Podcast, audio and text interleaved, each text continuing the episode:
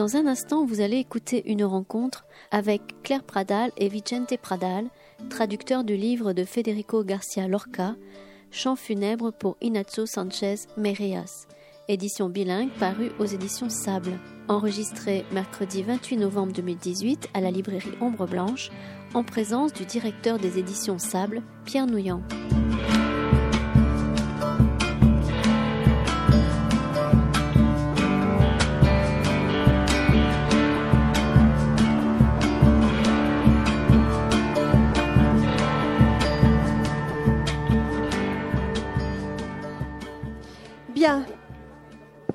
Alors juste un petit mot d'abord pour vous dire à quel point euh, je suis émue de retrouver Vicente Pradal, présent à la librairie. Je crois que tu étais venu il y a deux, trois ans, non maintenant, Vicente, sur les lianto, l'écoplace, voilà.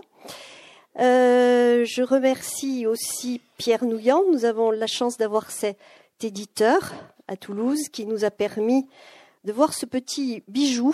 Je vous conseille tous de lire. Euh, j'en parlais traduit d'ailleurs par Vicente et Claire Pradal. Tu remercieras ta maman, Vicente, pour ce travail minutieux. Et surtout vous dire à quel point, enfin vous le regarderez, mais c'est vraiment un petit bijou, quoi. On rentre directement dans l'écriture du lianto et ça se termine, le coffret se termine par deux ou trois, on va dire, euh, des citations, des, qui entourent et qui nous permettent de comprendre le tout. Voilà. Donc, euh, je vous remercie à tous les deux pour ce travail vraiment euh, fin, élégant, minutieux. Et je vous laisse la parole. Alors, je commence par l'éditeur. Alors, l'éditeur qui va être bref. Moi, je voudrais remercier d'abord, euh, ce n'est pas que de la politesse, la librairie Ombre Blanche, parce que ces éditions Sable, qui sont des éditions quand même très modestes, ont toujours été soutenues pour tous ces, pour tous ces titres. Euh, par cette librairie qui, nous accueille euh, généreusement chaque fois qu'on publie un livre. La dernière fois, c'était Tristesse d'Ovide. Aujourd'hui, c'est le Lianto de Sanchez Merillas de Lorca. Alors, euh, Lorca se situe dans, dans une série de livres que nous avons publiés consacrés au domaine espagnol. Miguel Hernández, Pepe Ilio, Ortega y Gasset, Porcia, Quevedo, Saint-Jean de la Croix. Tout ça, c'est comme un chemin espagnol qui, moi, m'a marqué pour la vie.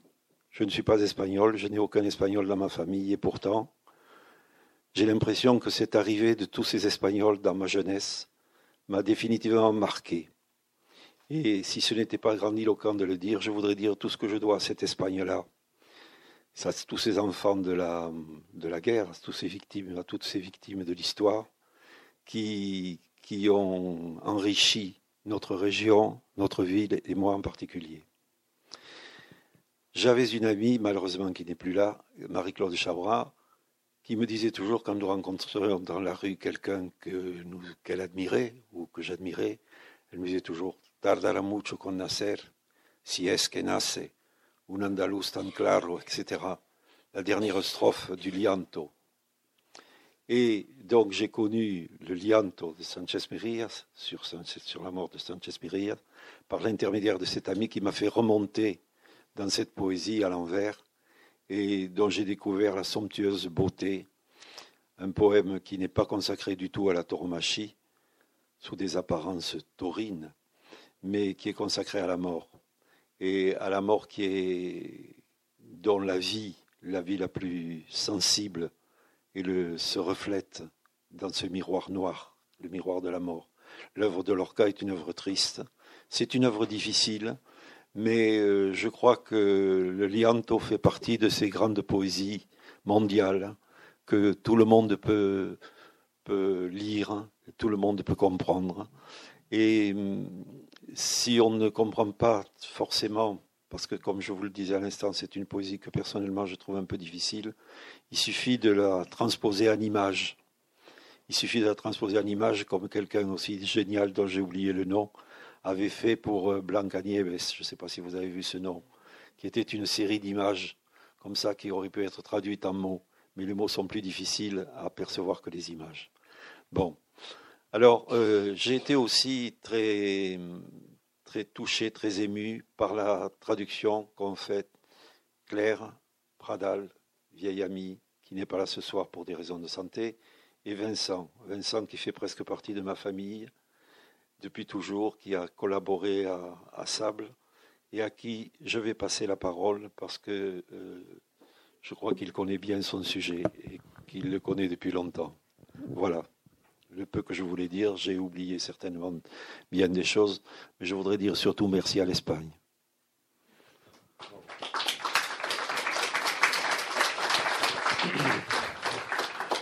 Merci Pierre, bonsoir, merci d'être là à tous si nombreux. Euh, merci à Ombre Blanche qui nous accueille. Je ne sais trop par quel bout commencer. Euh, effectivement, c'est le troisième euh, ouvrage que je publie aux éditions Sable. le premier était consacré à San Juan de la Cruz. Le deuxième était un, est un livre sur la copla flamenca, qui est un sujet que je connais bien pour avoir pratiqué cet art pendant quelques décennies. Et celui-ci s'imposait parce que la présence de Lorca dans ma vie euh, d'homme et de musicien et dans celle de ma famille a été très importante. Euh, si on commence par le commencement, bien avant que je naisse, dans un petit village proche de Granada, où nous étions avec mon amie Anne-Marie il y a encore quelques années, dans la maison euh, musée de, Lorca,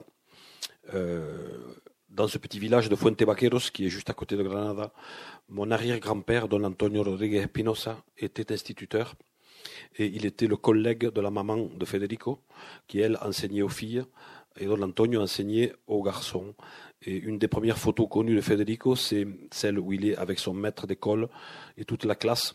Déjà très lorquien, curieusement, sur la photo. On le voit euh, avec un habit un peu lunaire, comme ça, très beau, très poétique. Et il n'était pas encore scolarisé d'ailleurs. Enfin bon, je ne vais pas m'éterniser sur le sujet, mais ça a une certaine importance parce que les familles Pradal, enfin à l'époque, donc Rodriguez et, les familles euh, Lorca se sont connues, fréquentées, aimées, euh, entraidées. Et hum, le petit Federico avait une grande admiration pour son instituteur, qui était donc le grand-père de mon père Carlos Pradal, dont je vois des visages ici de gens qui l'ont bien connu. Euh, c'est pour vous dire que Federico, on disait Federico à la maison et c'était aussi un peu quelqu'un de la famille.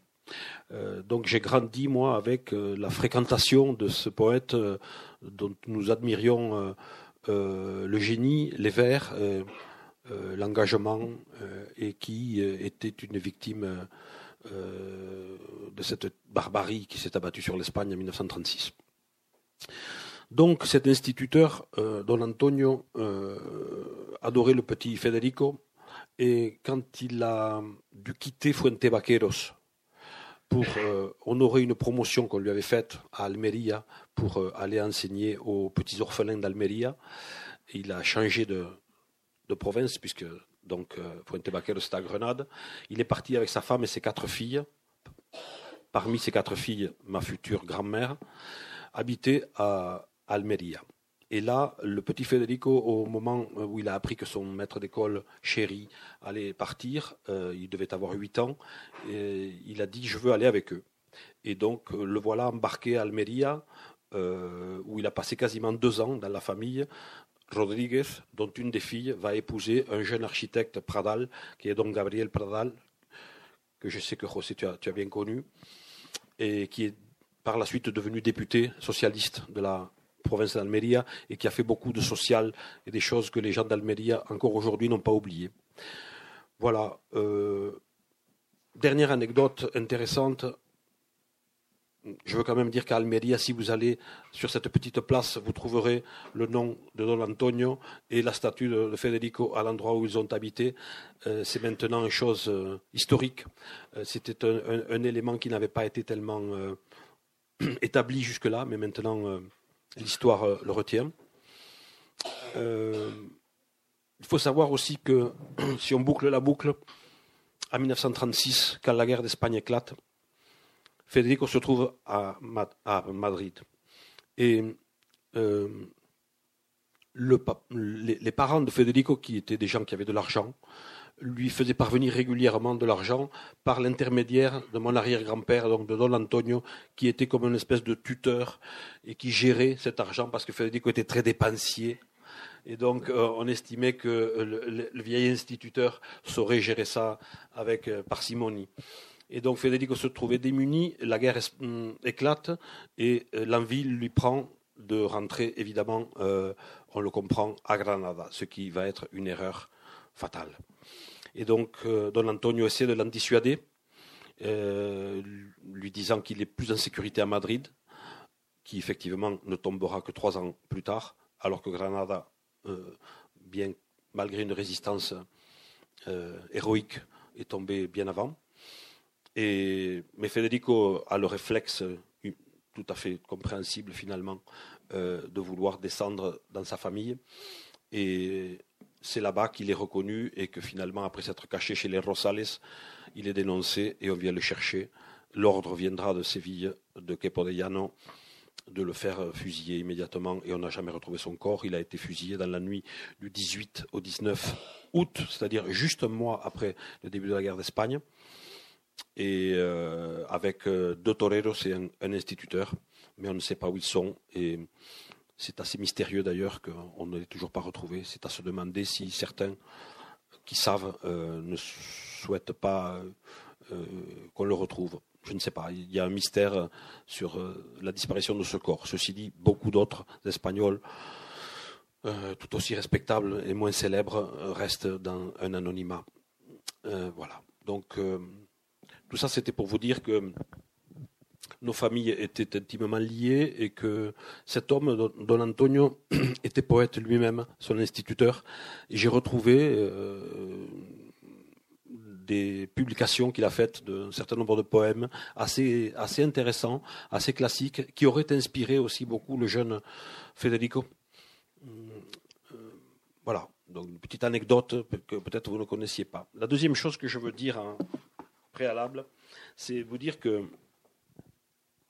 moi, je suis, j'aime beaucoup la ville, mais je, lui préfère la campagne. Et Federico était un homme de la campagne.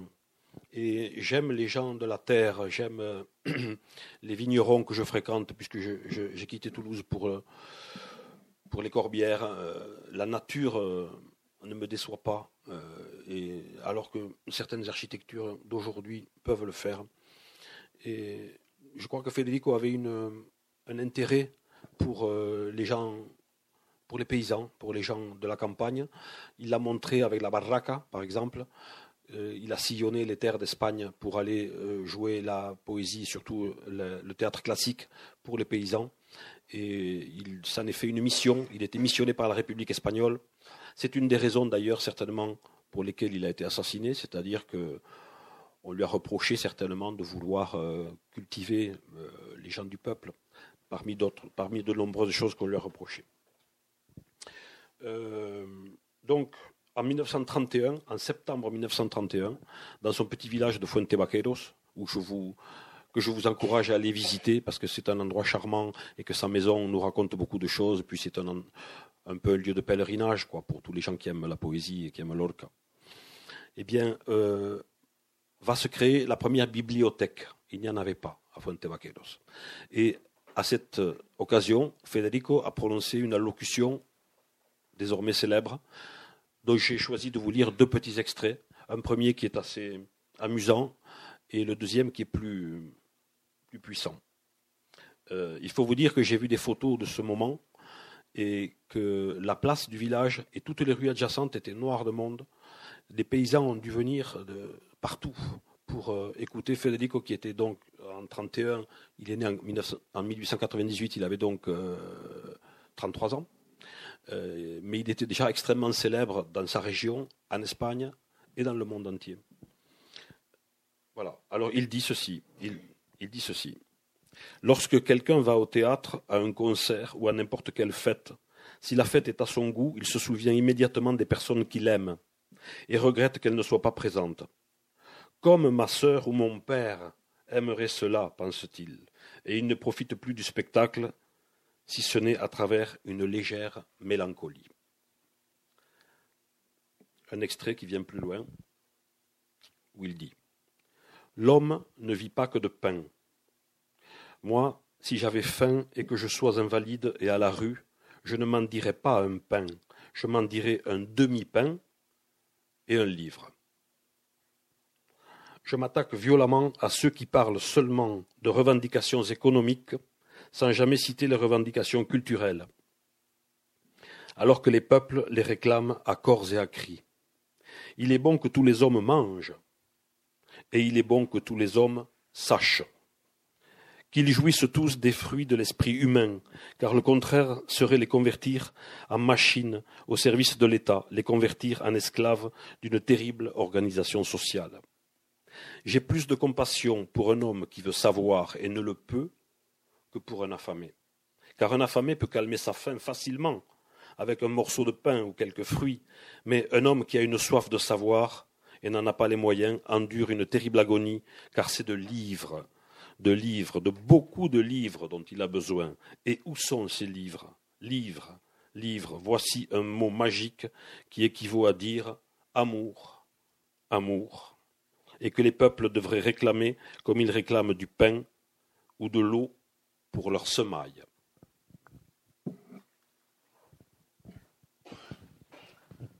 J'ai pensé que dans une librairie, c'était tout à fait opportun de, vous Voilà, alors euh, nous n'avions rien préparé, bien entendu. Euh, l'idée est de nous réunir pour euh, évoquer non seulement Federico, mais aussi peut-être Sanchez Mejías, dont je pense qu'il sera bon de parler un petit peu.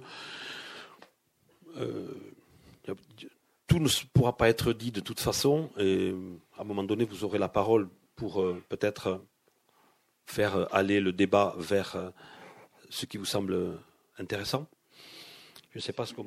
Je voudrais redire, et pas du tout pour. Euh, oui, si tu permets, je voudrais redire, et pas du tout pour, euh, pour relativiser la biographie de Sanchez Merillas, qui est intéressante, mais pour dire que le lianto pour la mort de Sanchez Merillas n'est pas un livre sur la tauromachie, n'est pas un livre sur un torero. Lorca n'aimait pas la corrida il n'aimait pas. Euh, il, avait une certaine indifférence. Mais il avait un grand ami qui était ce torero, qui était un homme extrêmement euh, attachant, vivant, qui était, je crois, Vincent, tu dois le savoir euh, mieux que moi puisque c'est toi qui me l'as dit, qui était aviateur aussi. Il a fait. Parle-nous de ce Sanchez Merillas parce que ça vaut quand même le coup d'entendre comment était cet ami de. oui, Sanchez Merillas, c'était un, c'était un, comme on dirait trivialement, un sacré type. Hein. il était euh, torero, c'était sa vie, c'était sa, sa fonction sociale, mais il a fait énormément de choses. Euh, euh, c'était un grand séducteur. il a épousé la sœur gitane des deux, plus grands toreros de l'époque, c'est-à-dire Joselito Rafael El Gallo. Hein. Euh, qui étaient des stylistes, des toreros véritablement inspirés. Lui ne l'était pas. Il était plus besogneux, mais il était extrêmement courageux. C'est ce qu'on appelle un peu des gladiateurs, hein, en opposition aux, stylistes. Euh, il n'a jamais eu la grâce qu'avaient ses, deux beaux-frères. Mais il s'est accroché et son courage euh, convoquait les, foules. Enfin, il a été aussi beaucoup critiqué. Hein. Enfin, de toute façon, dès qu'on monte sur un plateau, on est critiqué. Hein. Euh, mais enfin, vous savez, parfois, ça fait mal la critique. Par exemple, certains critiques ont pris ses initiales ISM, Ignacio Sanchez Mejías, pour dire impossible saber menos. Hein? Impossible d'en savoir moins. J'imagine que ça ne doit pas faire tellement plaisir. Bon, comme je pense que euh, Pierre a raison. Le Llanto, finalement, n'est pas un, poème hum, dédié à la tauromachie. Non, il est dédié à la perte d'un être cher. Et il nous enseigne la dignité dans notre itinéraire de deuil. C'est pourquoi le poème et aussi le spectacle que j'ai pu faire grâce à mes amis Coconnier et Niché et à tous ceux qui l'ont soutenu sur le Yanto. Euh, ce spectacle, étrangement, dans sa langue originale, a fonctionné partout dans le monde et a fait pleurer les gens au même instant que ce soit au Canada, à Cuba, à Madrid, ou à Quimper, ou à Toulouse. Euh, il a une force énorme qui convoque chacun dans ce sanctuaire euh, de deuil qu'on traverse tous à un moment donné. Euh, c'est là que c'est là que Lorca trouve toute sa puissance et sa force. C'est le Lorca que personnellement j'aime, celui qui laisse un petit peu là, par moment, cette grâce, cette frivolité qu'il peut avoir, cette facilité qu'il peut avoir par moment, qui agace certains. Mais quand Lorca s'attaque à des sujets euh, comme dans ses tragédies, Bernard Alba ou Boda de Sangre ou euh, euh, Yerma, et, et, le Yanto, évidemment, quand il se confronte aux grands sujets métaphysique aussi de la vie et de la mort, il est d'une puissance euh, ravageuse. Et c'est ce Lorca que, j'admire profondément. Bon, alors, euh, Lorca, évidemment, c'est un dramaturge, c'est un poète, mais c'est aussi un dessinateur extraordinaire, un conférencier, un musicien. Il jouait du piano merveilleusement bien. Il y a un disque qui existe où il accompagne la grande chanteuse de son temps, qui était la Trentinita, hein, à qui d'ailleurs il dédiera ce Yanto, hein, puisqu'il était très proche d'elle. Voilà. Alors, en même temps, euh, si vous voulez, le Yanto est taurin dans le sens où, quand même, il nous raconte euh, l'histoire d'un homme qui est une émanation de cette culture andalouse, qui trouve euh, son alphabet dans le flamenco ou dans les taureaux. Et d'ailleurs, beaucoup de mots sont communs aux deux arts. Euh, effectivement, Lorca n'était pas un technicien ni du flamenco ni de la tauromachie. Néanmoins, avec les intellectuels de son temps, en 1922, menés par quand même euh, Don Manuel de Falla, il crée le premier festival à Granada de Cantejondo. C'est-à-dire que tout d'un coup, ce chant populaire, souvent décrié par les savants, euh, va trouver une dignification grâce à un certain nombre d'intellectuels, d'artistes comme Andrés Segovia et Lorca, euh, euh, qui est jeune, il a 24 ans à ce moment-là, ou 25 ans,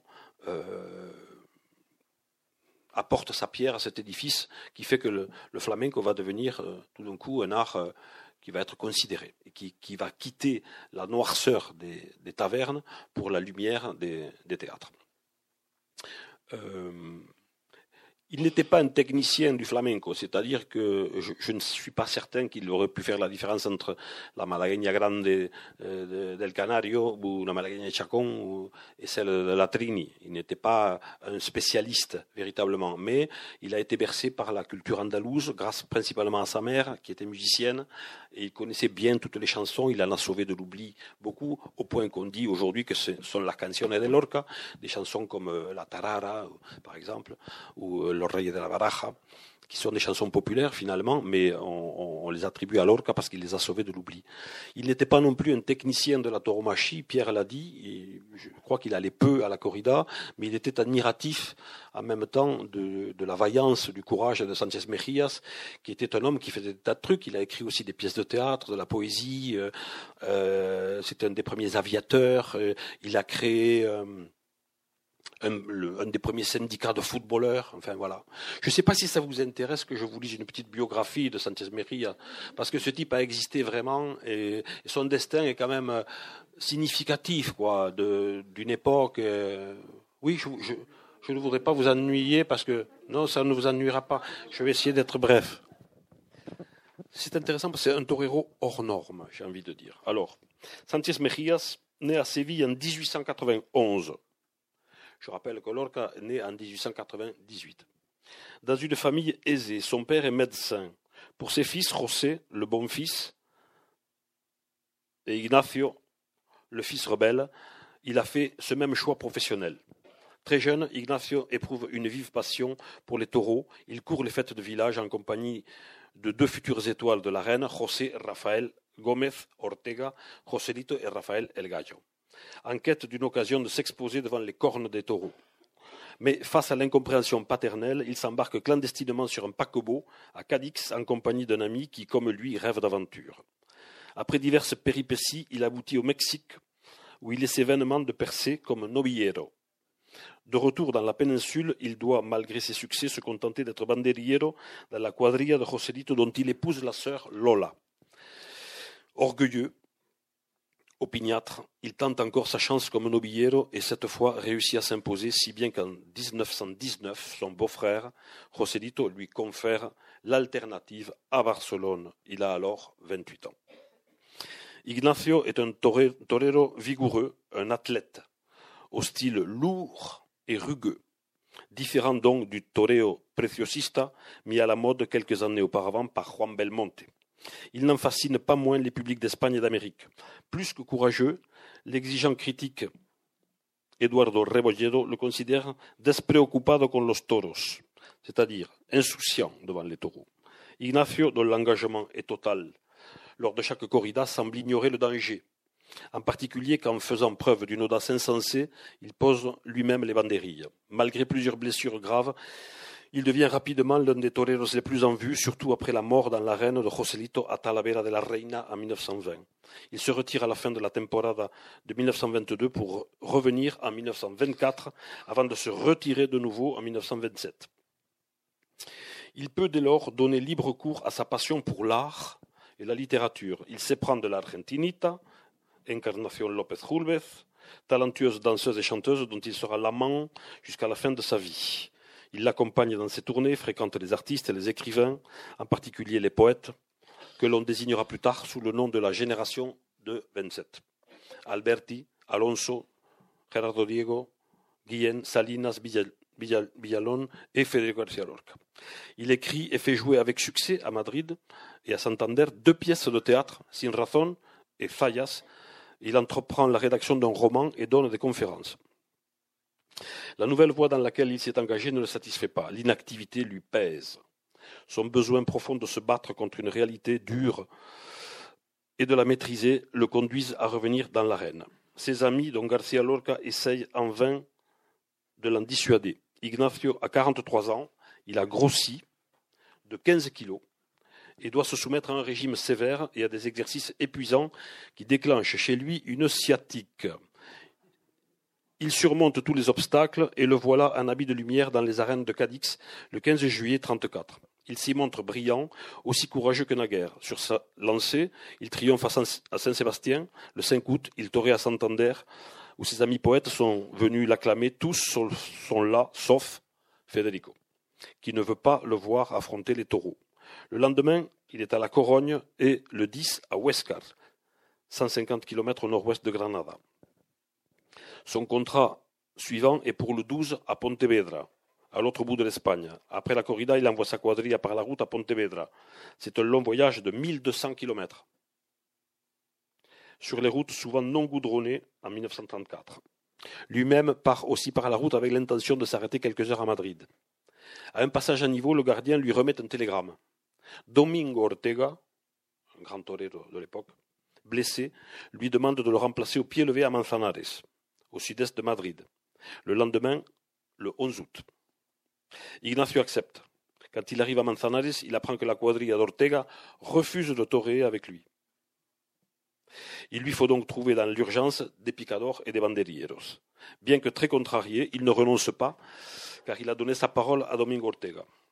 Après le passeillo, il aperçoit au premier rang José Bergamin et lui lance Vous avez eu tort de venir. Quand je torais à contre-cœur, je suis mauvais. En commençant la faena de muleta de son premier adversaire, à cinq heures de l'après-midi, assis sur le marchepied, estribo, il est pris par le taureau Granadino. Granadino. La blessure de 12 cm de profondeur à la face interne de la cuisse provoque une forte hémorragie. Bien que l'artère fémorale ne soit pas touchée, le torero est transporté par ses peones à l'infirmerie très sommaire des arènes. Le médecin de service arrête tant bien que mal l'hémorragie et administre au blessé des piqûres de caféine pour le réanimer. Ignacio demande à être transporté à Madrid, à 190 km, à la clinique de son ami, le docteur Segovia, spécialiste des blessures des toreros. Comble de malchance, l'ambulance tombe en panne en chemin. Finalement, elle arrive à Madrid tard dans la nuit. Ignacio est opéré à l'aube, plus de 12 heures après la blessure. Son état s'aggrave le jour suivant, le 12 août. La gangrène s'est déclaré et l'emporte. Le lendemain, 13 août, à 9 heures du matin. Federico ne veut pas le voir. Je ne veux pas voir le sang d'Ignacio. Ni à l'hôpital, ni sur son lit de mort. Quelques jours après la disparition de son ami, il commence à écrire un long poème dont il donne lecture le 4 novembre à quelques amis. Il s'intitule por Ignacio Sánchez Mejías et il le dédie à l'Argentinita et le publie en mai 1935. Voilà, alors il y a dans ce petit, dans ce petit recueil un texte aussi que je trouve personnellement très très intéressant, c'est celui de José Bergamine, qui euh, des années après la mort de son ami, euh, oui, qui était Sanchez Perillas, a écrit le récit de sa mort. Et c'est intéressant ce texte parce que euh, il raconte l'environnement de la mort de ce torero dans une, dans une, dans, une arène où les conditions d'hygiène pour ceux qui étaient de l'infirmerie étaient extrêmement sommaires. Et on était obligé de fermer les volets pour ne pas que la foule qui les ouvrait regarde mourir ce torero. Et ça, pour moi, c'était une scène extraordinairement cinématographique. Il fallait encore qu'il y ait le spectacle de la mort.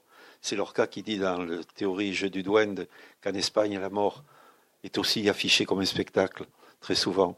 Et un paysan suivait l'horloge qui, avançait en disant Alors il est mort, alors il est mort, il n'est pas mort encore, je reviendrai dans un moment. Il revenait dans un moment, il disait Alors il est mort, alors il est mort. Et c'était un texte extrêmement, extrêmement naturel et dramatique qui accompagne bien ce poème.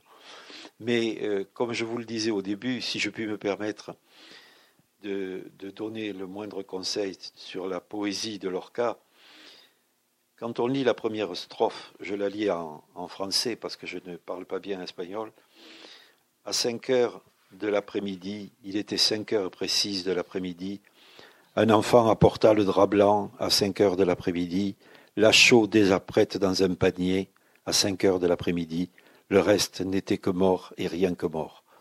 Et j'ai le souvenir, quand j'étais adolescent, que je lisais ceci et que je ne le comprenais pas. Je ne comprenais pas ce que ça voulait dire. Un enfant apporta le drap blanc. Que vient faire un enfant qui apporte un drap blanc dans cette arène où quelqu'un vient de, mourir?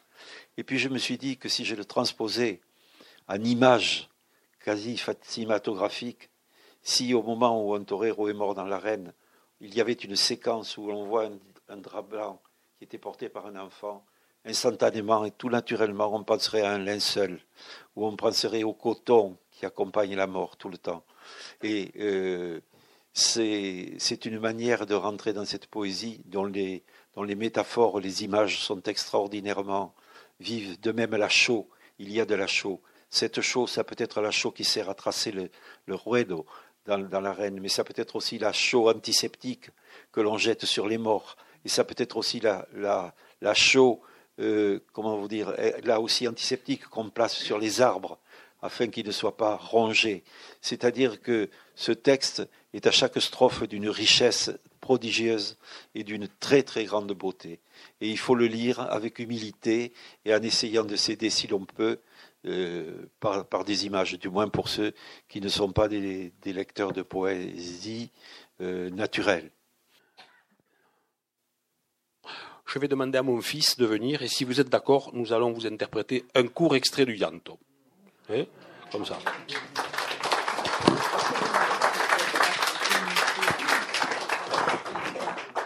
Alors j'ai pris le train très tôt ce matin et je ne suis pas dans une forme éblouissante. Nous n'avons pas répété, hein, mais enfin quand même, comme nous l'avons joué assez souvent, je compte sur votre indulgence.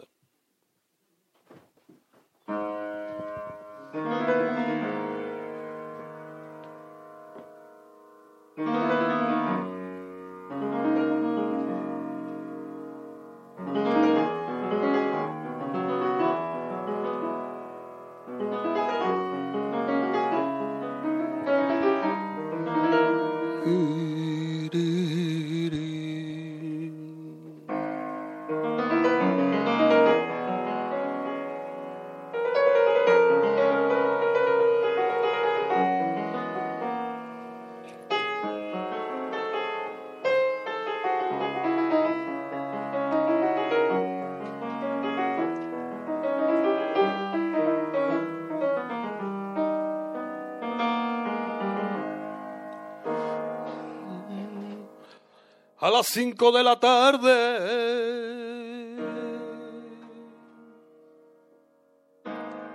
Eran las cinco en punto de la tarde. Un niño trajo la blanca sábana.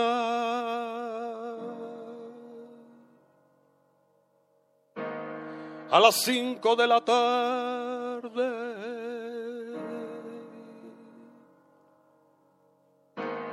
Una espuerta de cal ya prevenida.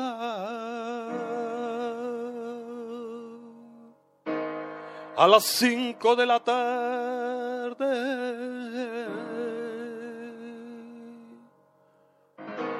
Lo demás será muerte y solo muerte. Ay, a las cinco de la tarde.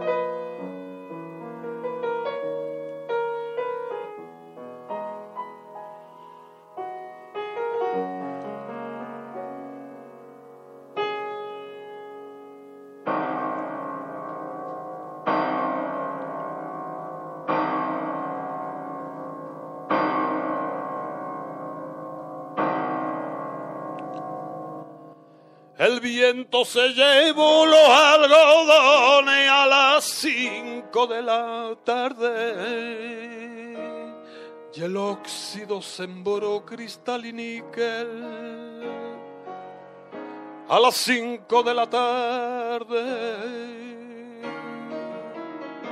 Ya luchan la paloma y el leopardo a las cinco de la tarde y un muslo con un asta desolada. A las cinco de la tarde comenzaron los soles del bordón. A las cinco de la tarde las campanas de arsénico y el humo. Ay, a las cinco de la tarde.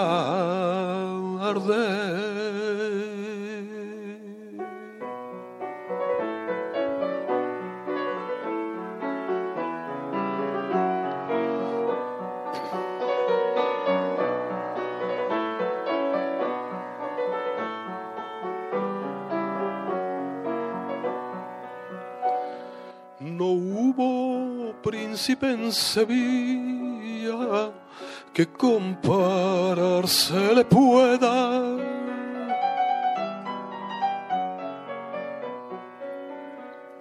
Ni espada como su espada, ni corazón tan de veras.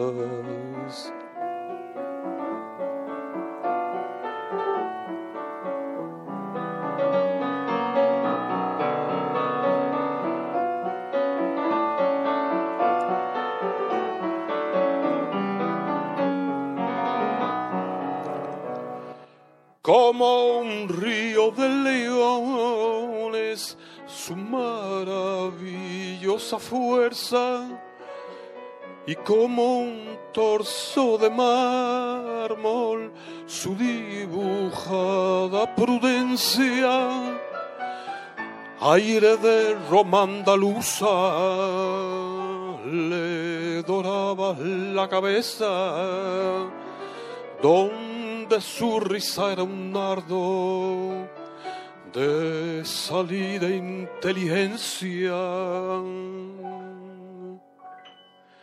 Qué gran torero en la plaza, qué gran serrano en la sierra, qué blando con las espigas, qué duro con las espuelas, qué tierno con el rocío, Qué deslumbrante la feria, qué tremendo con las últimas banderillas de tinieblas.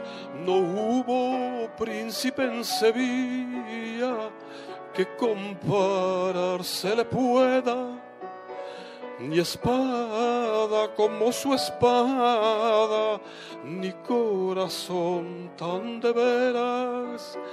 No hubo príncipe en Sevilla que compararse le pueda, ni espada como su espada, ni corazón tan de veras.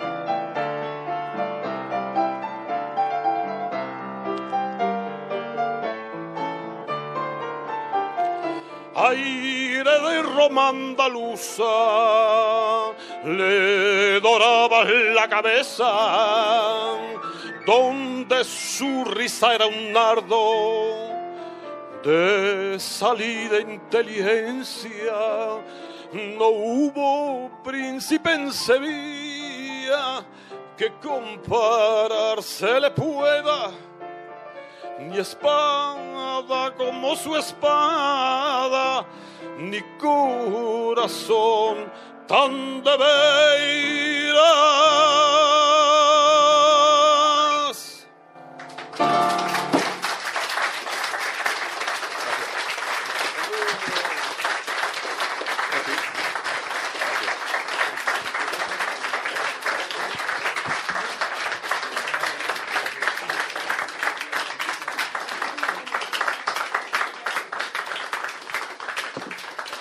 Merci beaucoup. Merci beaucoup. Alors j'ai deux, deux, trois informations à vous donner avant qu'on ne se quitte. La première, c'est la meilleure des trois. Enfin, non, je ne devrais pas dire ça. Bon, alors je vais, du coup, je vais pas la dire au début. Bon, la première, oui, c'est la meilleure. Donc c'est ce que je disais. C'est l'exposition que consacre l'Institut Cervantes au portrait de Carlos Pradal. Euh, ça a démarré le 20 courant et c'est jusqu'au 20 décembre. Allez-y, vous, vous, y verrez vraiment des tableaux extraordinaires. Et euh, aujourd'hui, on est le 28. Dans deux jours, ça fera 30 ans que mon père est mort, le 30 novembre 88. Donc, euh, c'était l'occasion de lui rendre hommage. Merci à tous les gens qui ont prêté des, toiles. Allez-y, les tableaux sont visibles à partir de 14h30 tous les jours. Ça, c'était la première information. La deuxième, c'est que Raphaël et moi, si ça vous a plu, on donne un petit concert gratuit à la bibliothèque d'études et du patrimoine après-demain à 12h30. C'est une heure un peu spéciale, mais c'est comme ça. Euh, c'est pas moi qui ai choisi. Hein. voilà, donc euh, c'est après-demain. C'est pas si souvent que je viens à Toulouse chanter, donc si s'il y en a que ça amuse, nous serons là-bas après-demain. Et la dernière nouvelle, qui est quand même euh, qui a à voir avec notre sujet, c'est que, vous savez, moi j'ai toujours été partisan dans mon travail de un clou chasse l'autre, c'est-à-dire un, spectacle remplace un autre, mais celui qui a, été remplacé, voilà, si par bonheur les maisons de disques m'ont permis de faire les disques, il y en a une trace, mais sinon on les reprend jamais. Eh bien là, on va faire une exception puisque le Yanto va repartir. Alors c'est 20 ans après, et, malheureusement il n'est pas là, mais enfin je, je, enfin je crois, Emmanuel, tu n'es pas là, n'est-ce pas? Non, il n'est pas là. Mais Emmanuel Gaillard à Blagnac est un ami qui fait une programmation d'ailleurs magnifique et qui a me fait confiance depuis longtemps, qui accueille mon travail, qui héberge mon travail. Vous savez, les artistes, on a besoin d'un peu de, comment dire, à la fois de confiance et de qu'on nous aide, quoi. Sinon, on peut pas. Et, et c'est la responsabilité de certains décideurs et c'est devenu compliqué. Enfin bon, bref. Et en tout cas, en février 2020, pas celui-là, alors, eh oui, eh oui, il y a le temps. Mais on va reprendre le yanto dans une forme musicale à l'identique, euh, avec euh, Raphaël au piano, euh, qui n'est pas, qui n'était pas le titulaire à l'époque, mais qui maintenant s'impose, et quasiment la même équipe, avec Hélène Hansen au saxophone, Louise Rigaud à la flûte, euh, mais il y a une permutation, euh, un chanteur de flamenco qui sera Alberto Garcia, moi-même. Hum, il y aura euh, au violoncelle Emmanuel Joussemet, qui est un des historiques, et une alternance entre la chanteuse d'origine qui était Raquel Villar, une chanteuse madrilène formidable, et probablement ma fille Paloma, qui prendra ce rôle. elle a donc elle a, elle a 25 ans aujourd'hui ou 26 ans. Donc vous imaginez, elle a entendu le yant petite.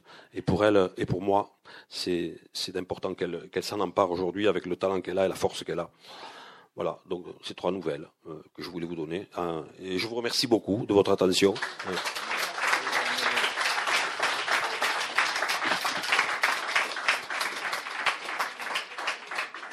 Et alors, dernière chose, puisqu'on est au programme, je voudrais vous signaler qu'il y aura je pense, une réunion semblable à celle-ci dans le courant du mois de janvier, à l'occasion de la publication d'un nouveau texte espagnol, qui est le La Salillo de Tolmes, qu'a traduit et présenté José Martinez, qui est ici.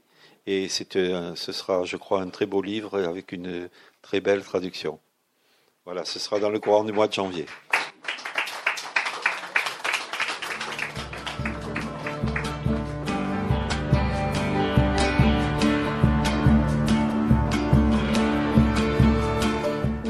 Écouter une rencontre à la librairie Ombre Blanche mercredi 28 novembre 2018 avec Claire Pradal et Vicente Pradal pour leur traduction du livre de Federico Garcia Lorca, Chant funèbre pour Ignacio Sanchez Mereas, paru aux éditions Sable, en présence de Pierre Nouillant, directeur des éditions.